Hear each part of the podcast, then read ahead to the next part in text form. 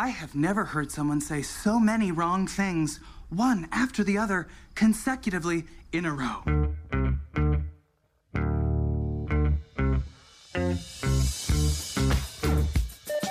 TGIF, it's Mance and Mitchell with Gary Mance, Suzanne Mitchell. A double shot of good conversation with great guests to jumpstart your weekend. Mance and Mitchell, you're on the air. Thank you, Eric Kramer. Hi, everybody. TGIF. I'm Gary Mance. I'm Suzanne Mitchell. We are Mance and Mitchell in your ears for the hour. Glad to have you with us. Glad to be working once again with bad boy Benny Mathers at the board. It's a Friday. That means it's Benny Day. How are you, Benny? Oh my God! Ew, David. Ew. Ew. Ew. My favorite You- character. My favorite. Still, still, a, I, my favorite is Stevie because I see Oh. myself as the male Stevie actually there. But and that's one of those things. You remember how they used to say, which one of the Beatles? They're not that your favorite, but which one do you relate to? Which one represents you? And people do that now with the Schitt's Creek characters. I would totally give you the ding for that. That's absolutely correct. You just need to wear more plaid. Yes, absolutely. When when they gave away the goodies after they uh, broke down the set, people could make off with wardrobe. There, Emily Hampshire, who played Stevie Budd, said, "I didn't want any of the clothes they were going to offer me. I didn't need to have any of those." So she decided to take the big painting of the elk in the office of the motel that she owned there. So that was her gift to be able to take with her. Isn't that nice? oh, that's great. Yeah, that's a fantastic snag.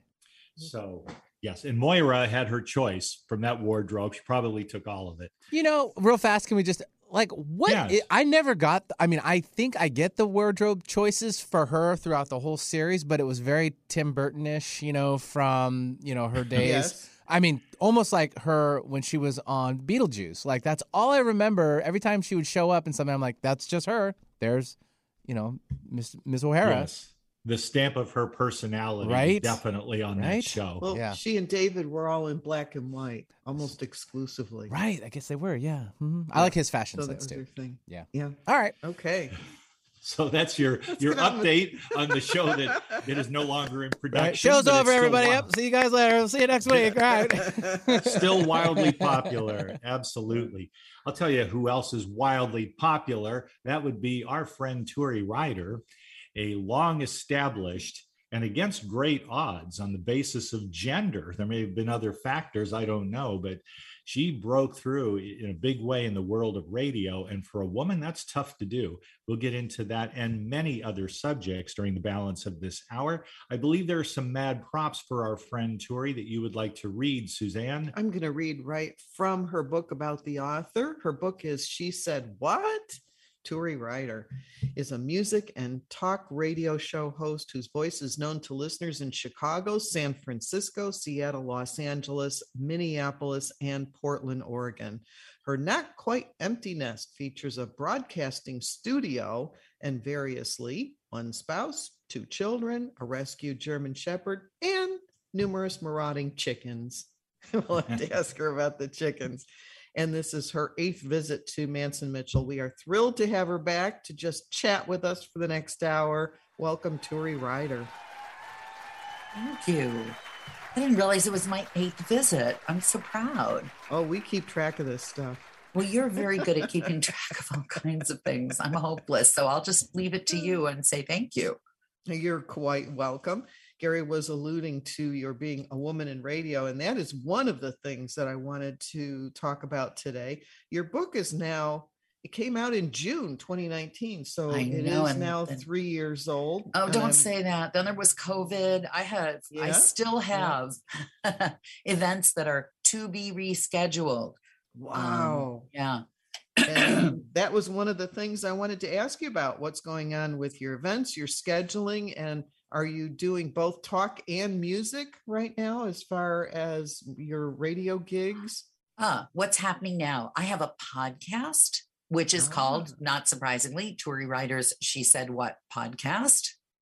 Uh, there's somebody else who has a She Said What podcast, and I think it has relationship advice. And you don't want my relationship advice. So, yeah, no, you don't want that relationship advice. So uh, you would want to stick my name on there if you're looking for the podcast. And I do that with Marcy Persky. And Marcy, um, you would really, really dig her. She she spent years as a UPI editor and a newspaper reporter and a talk show host and a concert reviewer. And then she kind of chucked it all and went to live way up high in the mountains near the Grand Canyon. So she's like the country mouse and I'm the city mouse, if you remember that story from Mm. childhood. Sure. Yeah. She has goats that invade her, that figure out how to use the dog door and end up in her kitchen. And Oh, yeah, it's, yeah, it's a different life. I have no use for goats, really. No, you have chickens. I have that too. One of our chickens, you know, it's really terrible the things that can go wrong when you have pets. I mean, there's all the stuff that you expect. Do you guys do you guys have pets? Do you have pets? Not Mhm. currently. We do not. Are you We- cat we've people, fish had people? dog Gary's people? a cat person. I'm a dog person. person. I've had German shepherds. He's had Yorkies and cats that he still dreams about. But So at then- one time, I had two Yorkies, one calico cat that adopted us. Uh-huh. And in addition to that, because we didn't want them to wind up in the belly of a snake, we had up to eight lab rats that we adopted because we thought they should live out their natural lifespan instead of being treated as food. So they were rescues of a kind, and even Yes. a couple of guinea pigs. At one time, I had a menagerie in my life. Does and sound now- that way. Yeah, but uh, not now. It's been a very long time, and yet I think of those those fur babies, my beloved pets of 30 years ago, and they still feel close to me. You know? Yes, well, they make a space in your heart. So you know, since you have had pets, that there are all kinds of things that you expect can go wrong and you plan. It's like it's like having kids. You think, well, this could happen, that could happen. You know, don't let them run into the street, make sure they wear their bike helmet. You do what you can. And then there's the thing that you just you you with pets, you can't possibly imagine. So I say this because we have a chicken who literally hung herself.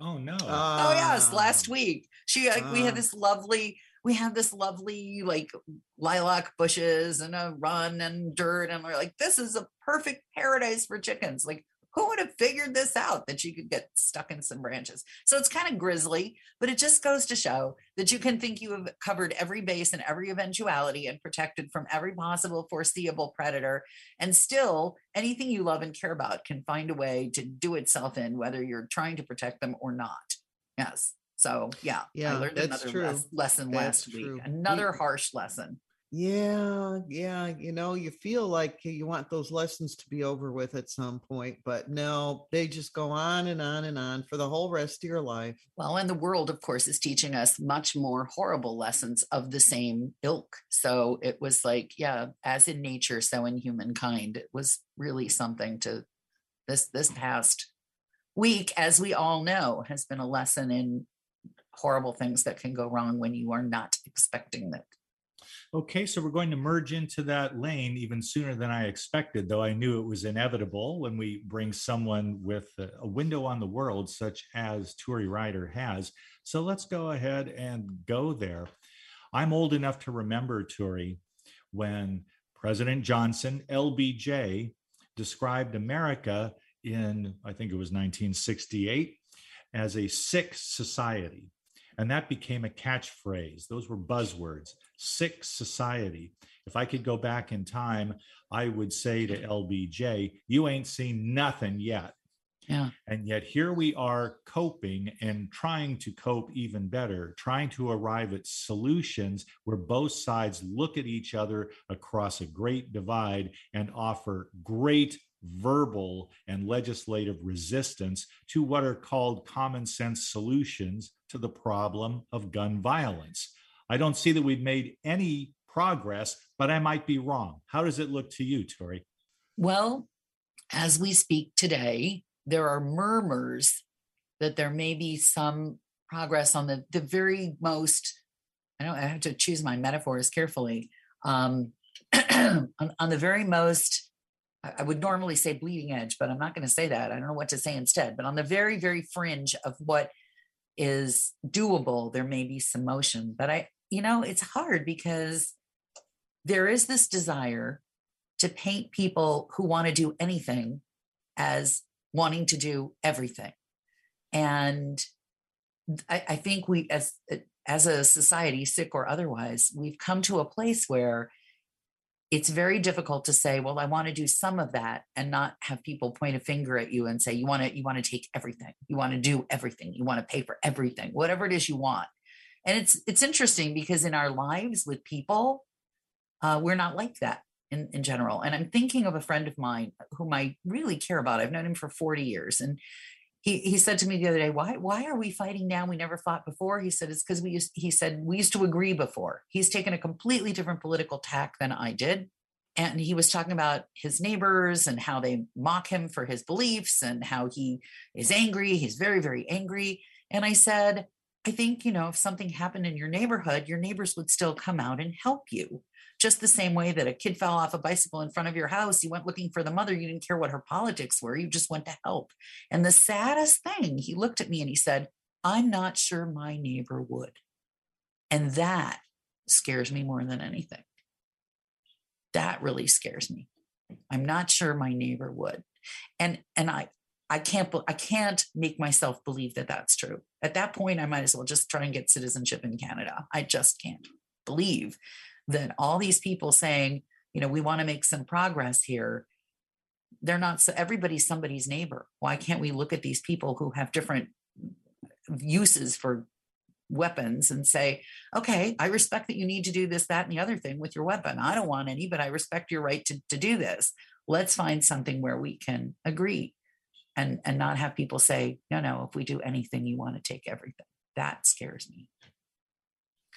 You know, I think that's a, a pretty common fear because it's it's actually like a, a good negotiating tactic. It's good strategy for living to realize when you can't get absolutely everything that you want, that maybe you could get just a little bit.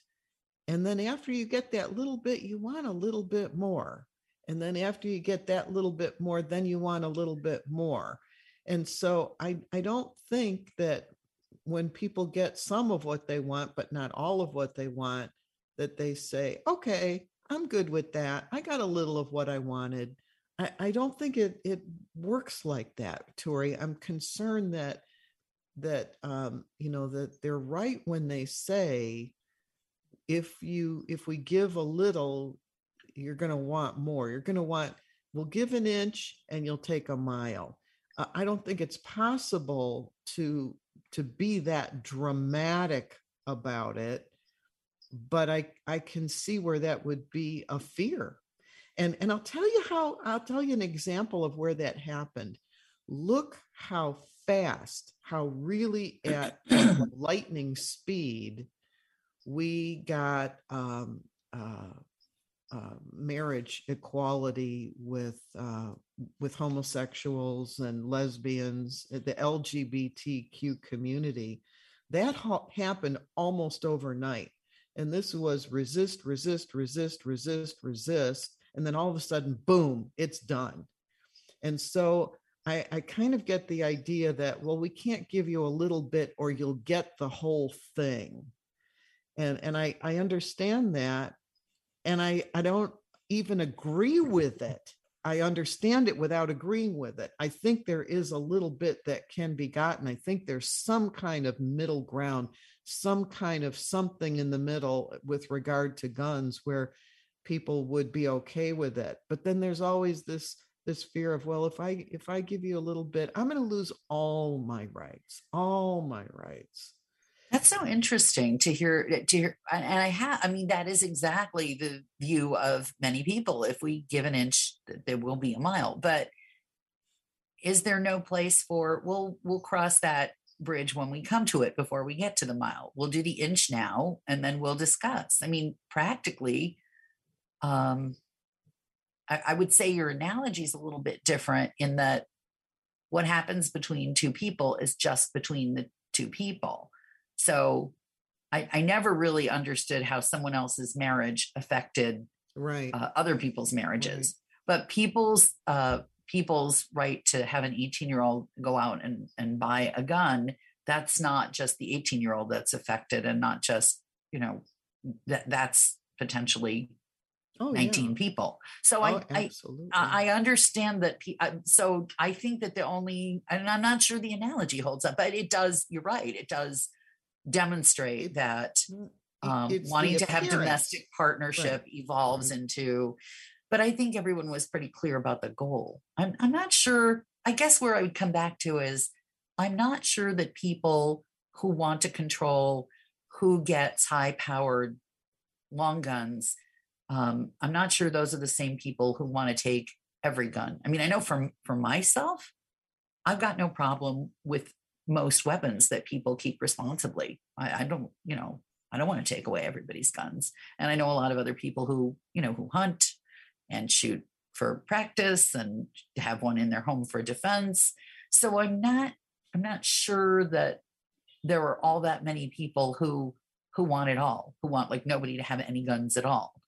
Um, it'd be interesting to know. I mean, it would be interesting data. I think one of the things that's going to come out of this is we're going to start getting data about um, what people really want. So far, what people really want, for the most part, for the most people, is at neither extreme. And, and I think that's hopeful. So, to answer your question, yeah. I think it's hopeful. I, I hope it's hopeful. Does that, that's a lot of hope there. Long, long tunnel of hope there. I heard Michael Moore on MSNBC the other night. He made the comparison by way of exhorting us to take the long view of this gun violence issue. The comparison he drew, Turi, was between what we're faced with now, which seems to face long, almost impossible odds in terms of any common sense legislation on which Democrats and Republicans in Congress can agree and the kind of social movement, the persuasion of the vast majority of the American public to over a period of time, and we could be talking about 40 to 50 years now, and it doesn't seem like we have that kind of time to solve this issue. But nevertheless, the comparison that Michael Moore drew was to smoking.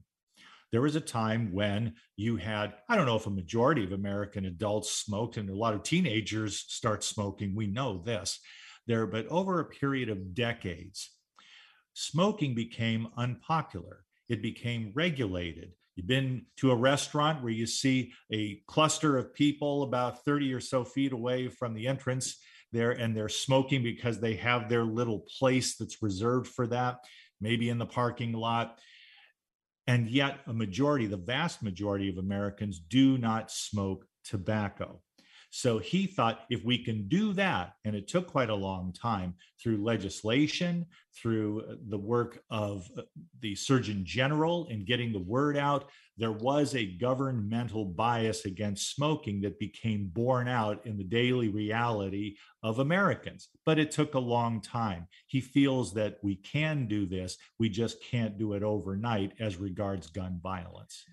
I, I like part of his analogy. I'm having an analogy problem today. I don't know what I don't know why I'm I'm struggling with the analogies. I, I think that yes, you can get social change over a long period of time, but back to Suzanne's point, what's underlying a lot of this is fear. I don't think there was anybody who felt like if if they gave up their cigarettes, someone could come in and hold them up and kill their family and take all their stuff. And I think that that there are a lot of people who believe that um, they need these things for their safety. And I'm not sure anybody believed that you needed cigarettes for your safety. I think people needed them for your pleasure and your fun It's and a your right. social. It's a right. I can do whatever I want and I can smoke wherever I want. It's my right. No? Um, I don't remember. I don't remember anybody saying that. Do you really? It's I mean, did right anybody say smoke? I have a Sure. right to smoke in a restaurant where nobody wants me? I Yes. Oh, yes. Oh, Huh. yes. I don't remember. I remember It- people I think saying smokers were very militant during the transition between smoking and non-smoking. Hmm, I'm thinking about it. It took do- I- legislation to remove cigarette ads from television. Well, again, that's a social that's a social good, but I don't think it was as as underpinned by fear that something terrible could happen that you could prevent by smoking. I, I that's where I think it breaks down. I think people believe, and and it's funny because when I when I host talk radio shows, there are three subjects I almost never talk about, and one of them is gun control, because my my joke at the time was and until you're shot or pregnant those two issues don't change in your head because your experience remains constant um, but i wonder uh, i wonder if now a thoughtful conversation is actually useful and, and i would say that Yeah. people who want what what you just described as common sense regulation maybe our job is to convince people who want even less regulation that we come literally and figuratively in peace you know we don't we don't want to take everything away i, I think I, I think that maybe Oh. the task of the people who wish common sense is to make it very clear that no nobody wants to take your hunting rifle and nobody wants to i do think what's really important is um, that we hold parents responsible for for securing their weapon from children. That that's a did you have you i, I remember that um, when my littlest was in preschool we had a carpool and there was a woman in the carpool whose partner we found out was a drinker with an unsecured weapon in the home and that was the end of those play dates but i mean can you imagine allowing a partner who drinks to have an unsecured handgun around your preschool child and just Oh, have it out Well, you know, at this point, anything goes. Anything goes. You, you know, I'm going to give you another analogy problem since we've already given you two analogy problems. none of which the- i'm swallowing whole what's wrong with I- me I today mean, we were talking about giving an inch and taking a mile. Mhm. Okay. How about um, the Supreme Court justices? There, there was Merrick Garland, and the Republicans said, "Oh, but the election is only nine months away, so we can't really confirm him. There's a big election coming up." And then, boom, boom, boom, three Supreme Court justices. That was taking a mile. I think what's really hard for people is to have a sense that the, I, I'm I'm seeing amongst people who were fine with that. There's a lot of there are a lot of people who feel aggrieved and that they're just evening up the score. Um, Wait, wait, wait. Aggrieved that we didn't have enough conservative people on the yes, Supreme that the Court. the whole country had had gotten away from them, and Wow. they're and and that they. I'm not saying they're right. I just think that when you're on the side that's winning, it's easy to believe you're entitled to be winning. And it's very, very, you have to be a pretty uh, evolved human being to say, even though I'm losing, it's right that I'm losing. Um, I remember distinctly how hard it was for me to support the ACLU when they were supporting organizations that I thought were horrible. To step back and say, these are horrible organizations, but the principle, I have to support the principle that it is their right to congregate march do what they wish because that that is the greater principle. It is very hard to transcend your day-to-day life and and look at the principle. And most people are simply scrambling to have their day-to-day life. And so for them um the the appointment of these justices um, was about what they needed the society to look like in their life it's it's a privilege to have a, a bigger perspective and i don't think a lot of people have the time or the energy or the education to really like take a take a 40,000 feet view. Well, and that's really just it. There are several times where I have attempted to do that myself, where I've take tried to take the 40,000 foot view and say there is a pendulum and the pendulum goes one way and then the pendulum goes the other way and and and you know first we have some progress and then we go backwards and then we have more progress and then we go backwards. So you know i do attempt to do that once in a while and at the same time um i guess i really just don't like going backwards you know Well, i don't, I I don't want it. women to be you know barefoot and pregnant in the kitchen and you know not in the workforce and all that which you know looks like where some people would like to take us So I agree with you. It's very, very hard. I don't like it. I'm I'm really I mean, you and I and Gary probably are spending a lot of time with stomach ache, thinking this is just unlivable. This is intolerable. This, how can we see these kinds of things happening in what we consider to be a free country? And I, again, you know, until it happens to them, it's not going to change. That I think what's going to be interesting now um, is to see how how far back women are willing to be pushed. I, I think like a, a group of my friends have gotten together and said, okay, there are organizations where we can actually risk jail but be useful. And three of my friends are like, okay, we're going to do what we need to do. And if we go to jail, we're going to go to jail. That's what we're going to do because we have, you know, if, if it's because these are our principles. So it'll be interesting to see. I, I think that there was a lot of putting the fingers in the ears and going, la, la, la, la, la this isn't going to happen, la, la, la, la, la, this is going to happen. But when it's right in front of you, uh, with any of these hot button issues, when it when it's happening in your neighborhood, in your community, in your household, it's very difficult. And I will tell you how I will tell you how this came home to me. I will admit something ugly about myself.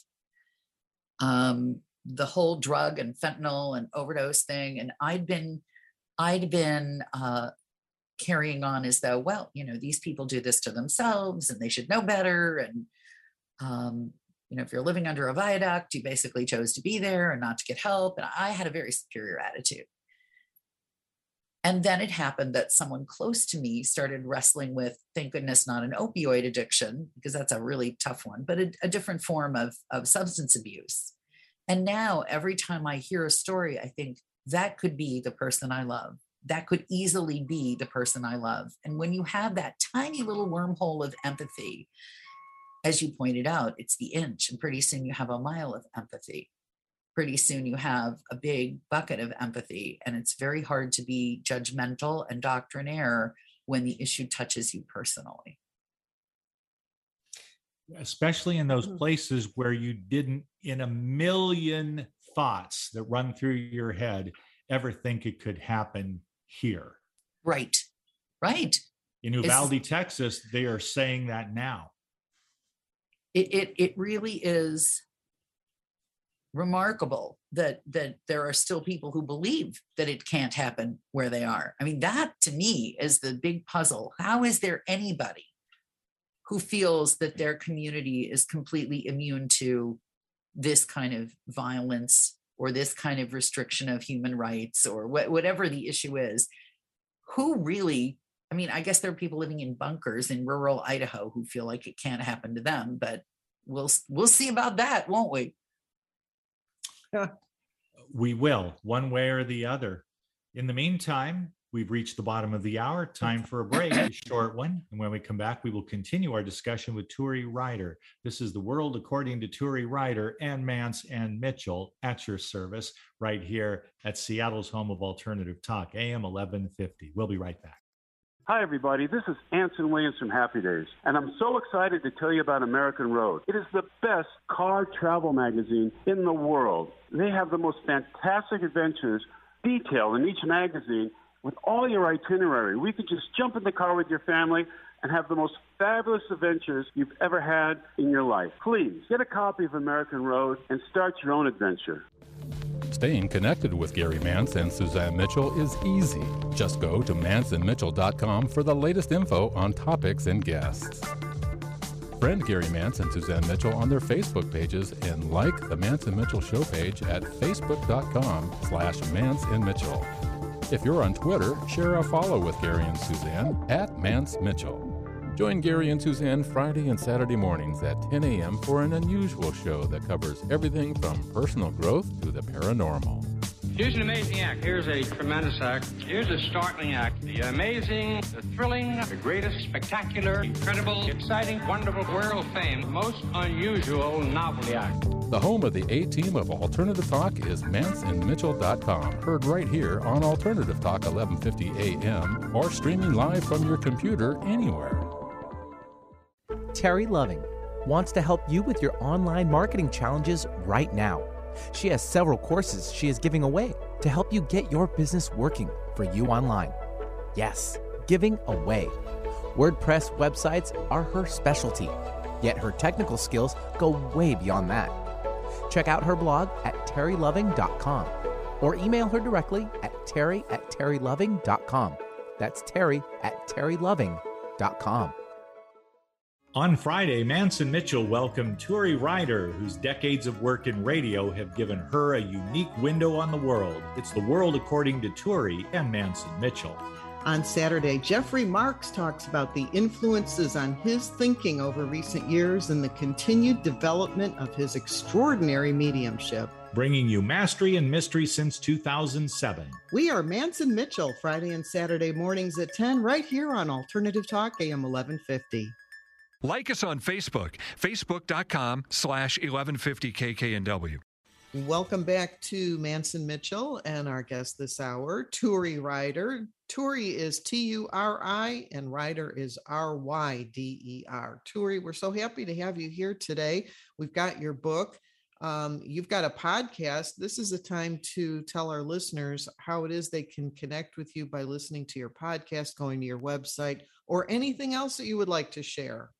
Well, it's I would love it if they would try the podcast. They're 15 minutes, they're bite sized. They were originally meant to be for your commute before nobody commuted.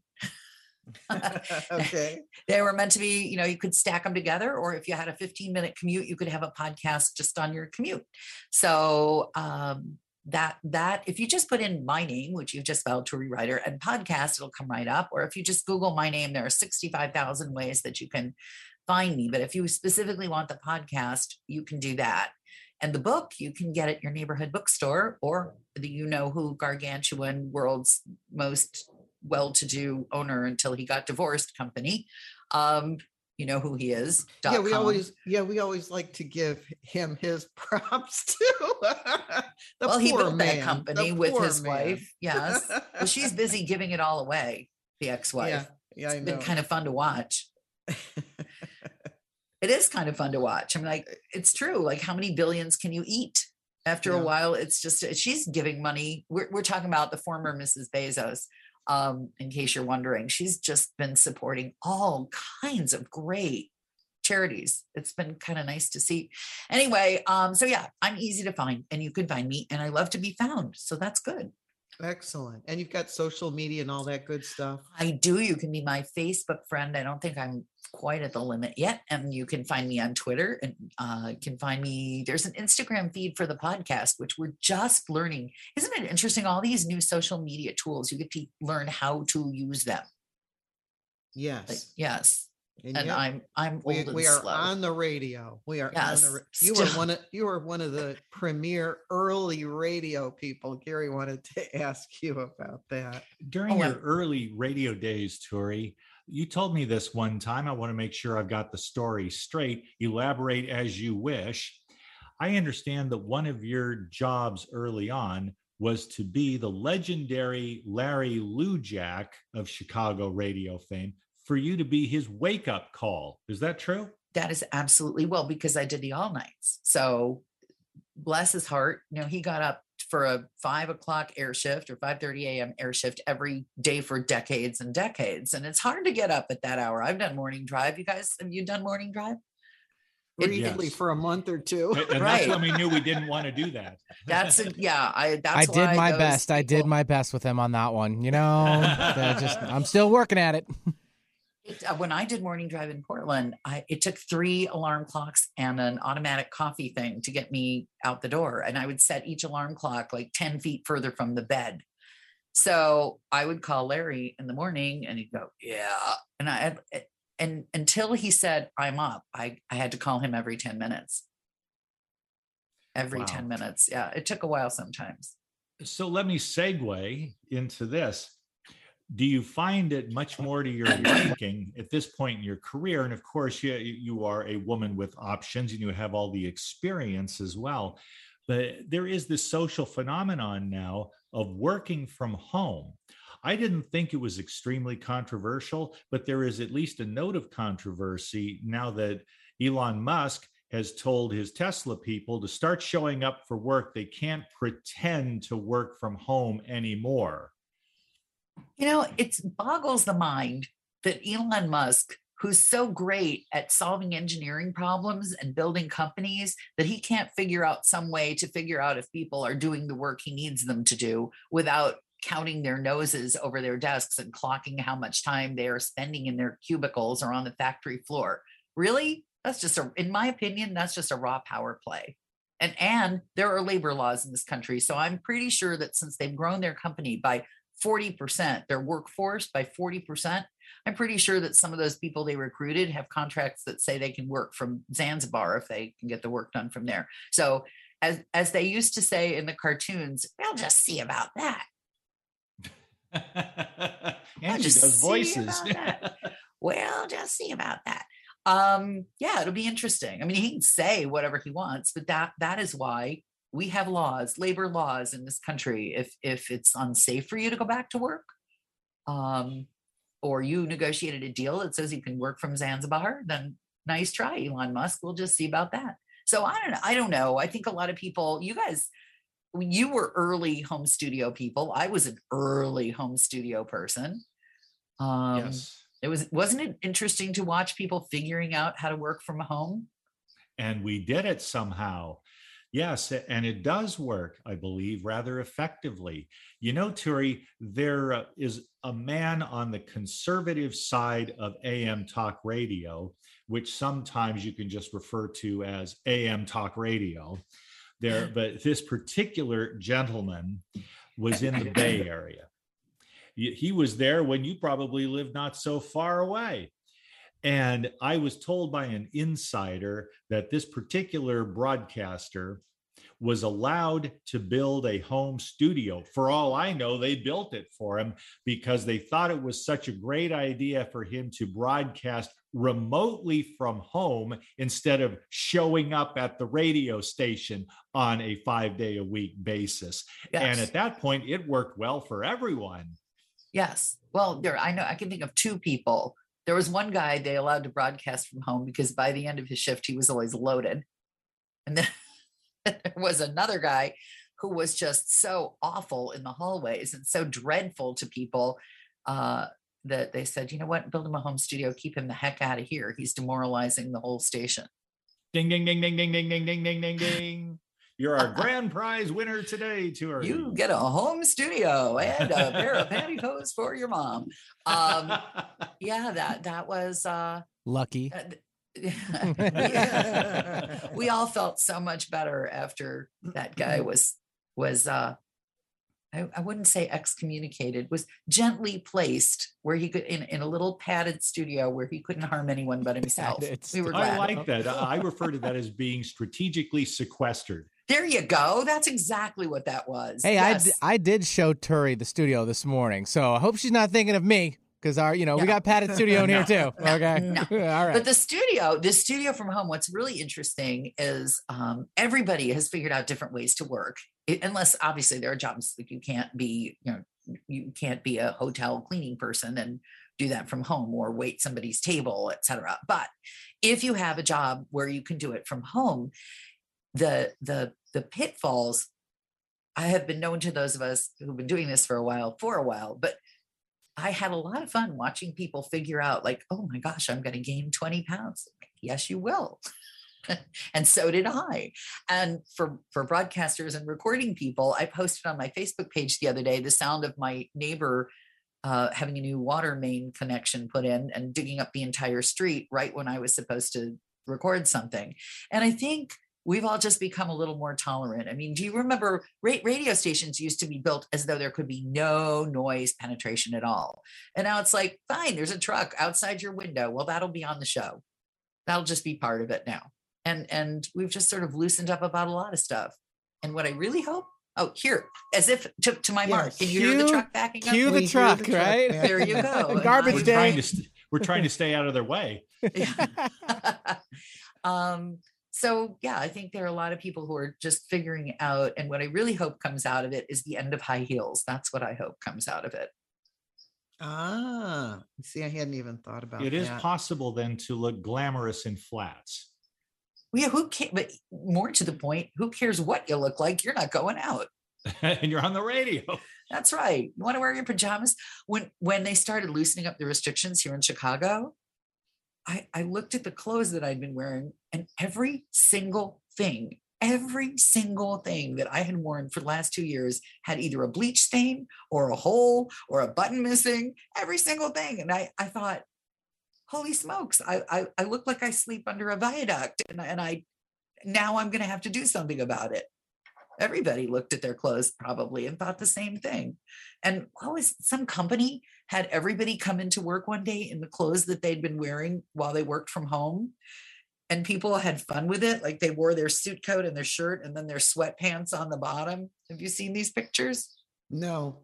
no, It's but great. Sounds like a good idea. It was like, but come to work in what you wore for the last year and a half from home. That's like the common TV talent, though, that you see in the news reports. It's always from the desk up. You never see anything below, and they've done that for years. They just never showed anybody. Oh, they changed that. They put in those plexiglass desks. and They put in those high chairs so women can wear their high heels on their little stools so that you can look right up their skirts.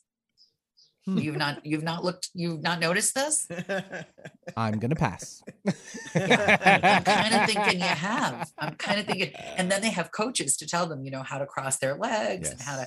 I don't think I would be able to focus on the news. Let's just say I magically was, um, you know, skinny and TV anchor made up and pretty. I still would not be able to focus on the news at all if my skirt ended three inches below my underwear and I had a lucite desk and a high stool and four inch heels. That'd be all I'd be thinking about.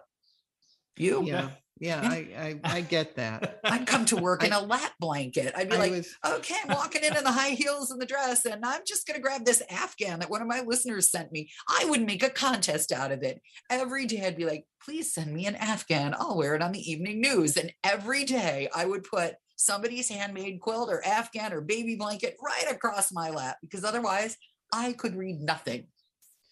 We went to Zoom about a year and a half ago uh, from Skype, and on Skype we we never had the video. We we it was hundred percent audio. And then when we went to Zoom, we were told, well, we could do some video just so we can wave to our guests and you know say hi. We don't record the video. We still only record the audio. But that's the point at which we had to start getting dressed for radio because we do the show very, very casual. And I just want to say thank you so much for doing that, you two. It's it's been an honor this whole time. so so it's like 10 15 minutes before the show now even though we're just seeing benny and we're seeing the guest it's like oh i gotta go put on some lipstick and comb my hair otherwise i'd be looking like grandmama from the addams family I did not put on makeup because you're not going to show my face, but I'm I'm Oh. with you. I briefly in the early days of um, video on the internet, I had a forward seeking, uh, forward thinking program director who put what was called at that time a webcam in the studio. Right. And every day I would come in to do the show and I'd hang my sweater over the webcam. And he'd come in and take it off and I'd put it back. And after like four weeks of this, he just threw up his hands and gave it up because I was having none of it. I'm like, if I wish to pick my nose during the commercial break, I don't want to have to worry that the entire audience is watching me. Not that I would pick my nose, but it should be my option. Should be my choice. Should be, you know, if I get something stuck in my teeth, I would like to do that without the entire listening audience watching me do that. It's my right Yes. as a radio person. If I wanted to look good all the time, I would lose 30 pounds and go on television. Well, if we're going to get into that, let me tell you about the night I watched Monday Night Football. This is when Dandy Don Meredith, as well as Howard Cosell, and they had Frank Gifford, who also participated as the play-by-play man. They were panning the crowd, and where? Candlestick Park in San Francisco, home of former home of the San Francisco 49ers of the NFL and they will show crowd scenes. You always had the rainbow haired guy with the John 316. Rock and Rollin' was his stage name, and he came to a bad end. But anyway, uh, then they were showing one night. I mean, it was just scenes from the crowd. There was a glamorous, and I mean, just about model perfect, should be on the cover of a magazine, blonde, who was sitting in the stands and they just lingered because of her natural beauty at this football game. Lo and behold, Ooh. she picked her nose on national Brava. TV. Picked her nose, and Dandy Don Meredith, he said it all. He goes, she almost had it all. Solid. That's pretty good. Very solid. Yeah. Yep. That should be. See, this is the thing. You, what you think you want isn't always what you really want. What you think. Well, when I just saw some movie, an old a movie I had never seen, where they actually follow the the, the cute girls. Oh, I I had never seen Harry and Kumar go to White Castle. Oh. I don't know if It's Harold. I'd heard- yes, I Harold. did see that movie. Yes. Yeah. It's a stoner movie. And the only reason I heard about it was somebody was interviewing the director who's made other movies and they mentioned it. And I thought, I've never even heard of that movie. So I, I looked it up and I saw it. And there's a scene where they end up in the, that Harry and Kumar end up in the girls' bathroom somehow. I forget how.